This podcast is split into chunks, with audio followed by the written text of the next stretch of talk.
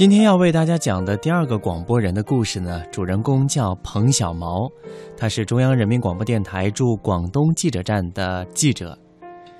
他的故事是这样开始的：我是学地质出身的，先在大学学了四年地质，又在地质队干了四年的地质，入新闻圈纯属阴差阳错。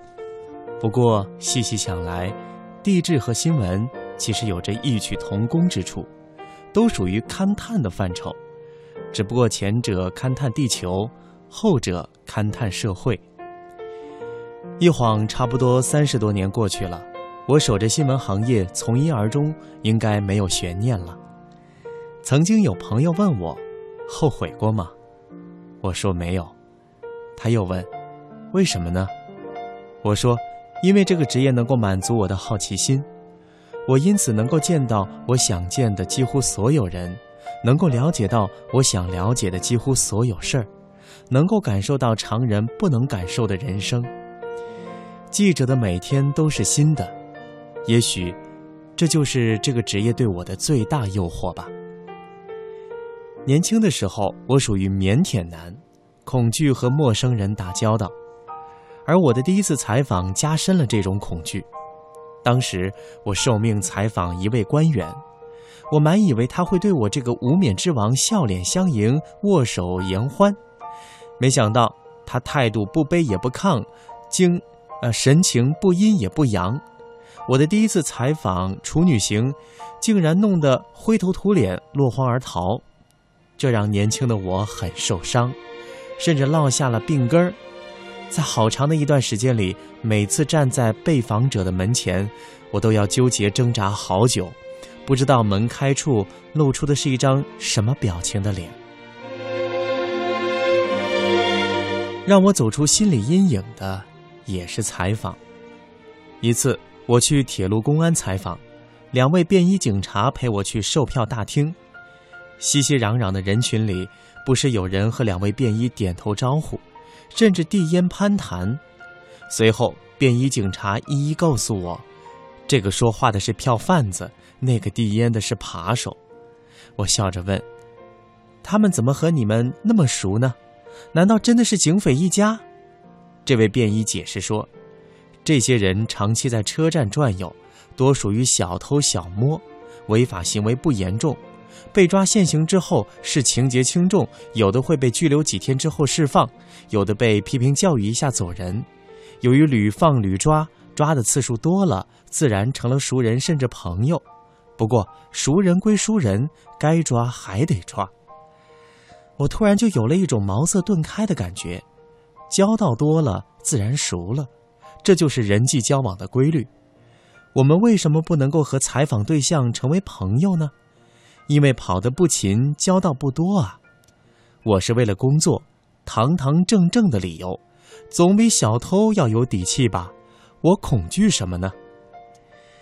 这件事儿啊，让我悟出了一个道理：很多事情呢，其实也没有那么难，是我们自己以为难；很多人呢，其实也没那么难以接近，是因为我们觉得他很难接近；很多问题其实也没有那么可怕。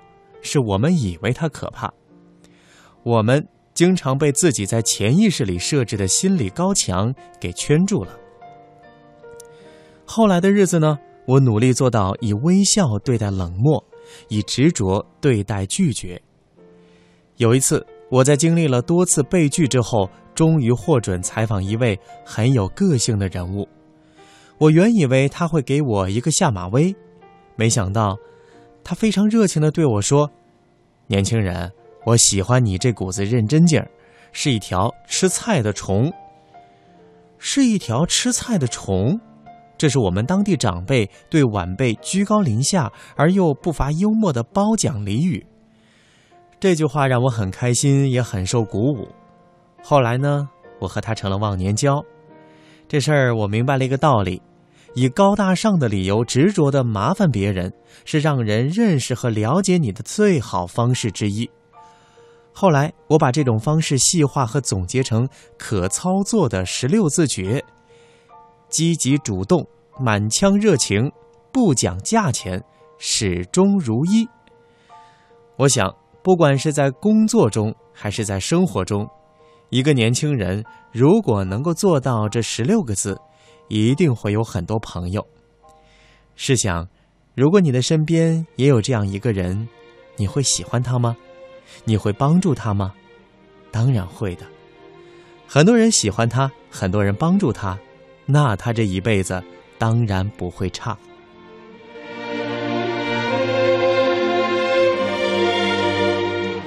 采访经历多了，我又发现了一个问题：有些被访者学识渊博有深度，我很想和他们交朋友，以便经常请教。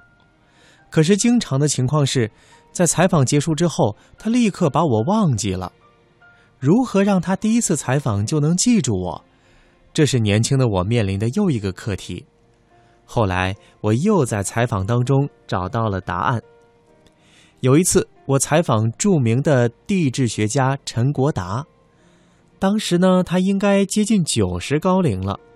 因为我是地质学科，呃，我是学地质出身的，对于陈老的低洼学的理论非常的熟悉，对他亲自命名的丹霞地貌更是如数家珍。老少两人交谈甚欢，我也给陈老讲了一些和地质勘察相关领域的新的信息。这些呢，都是我平时在采访中积极积累的信息。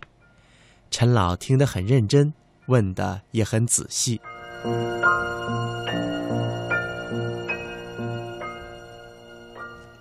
就在那次采访结束的时候，陈老热情的邀请我下次再来。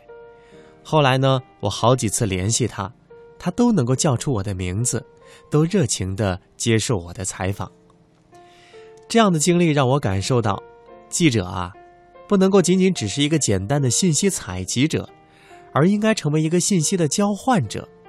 被访者掌握的信息很专，而记者掌握的信息很杂，完全可以互为补充。如果把采访变成了一场对话，把一个单向的信息采集过程变成一个双向的信息交换过程，采访结束时。对方会感觉收获很大，那么他一定会记住你叫什么名字，他甚至会觉得意犹未尽，期待着你的下一趟采访。在那以后，我每采访一位重量级人物，一定会认真查阅他的个人资料，了解他的最新观点，收集和他的工作领域相关的新的信息，精心准备采访提纲，争取做到在采访中。五分钟抓住对方。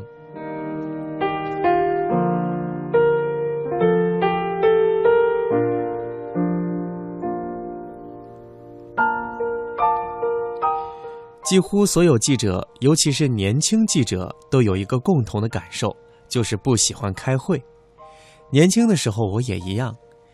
有一次，我的一位企业界的朋友认真的对我说：“如果你有不愿意开的会，我替你去，好不好？”我不加思索的答应了。这位哥们儿啊，替我开了好几次会，每一次会后呢，还请我吃饭。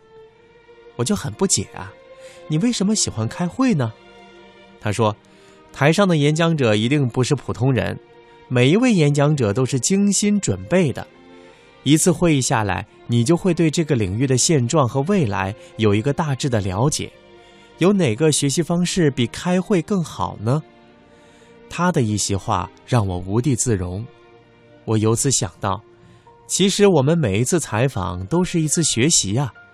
单位开工资、出费用、发奖金，让我们每天去接触新鲜事物、学习新东西。世界上还有比这更好的职业吗？这些年啊，我有多次机会离开媒体行业，我都赖着没走，因为不舍。我知道，到了这个年纪，我是不指望成为一位优秀记者了。